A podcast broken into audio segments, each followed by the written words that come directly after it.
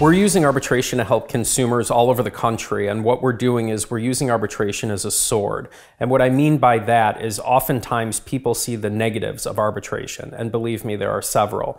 For example, it's private, uh, there's limited discovery, you don't have a judge overseeing the case. One of the good things about arbitration is this it's inexpensive, it's fast, and it gives our clients leverage to go after big companies to solve their problems quickly.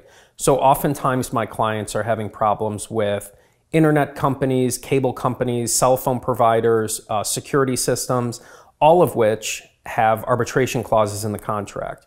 We then sue these big companies in arbitration. It's inexpensive and it gets quick results for our clients. Our clients have leverage over these big companies because, in order to fund the arbitration case, the big companies have to spend thousands of dollars to just file an appearance, and then they've got to pay their own lawyers to defend the case. And when you're talking about a case that doesn't have a lot of money in damages, but there is a valid claim, it gives us leverage and we settle these cases quickly.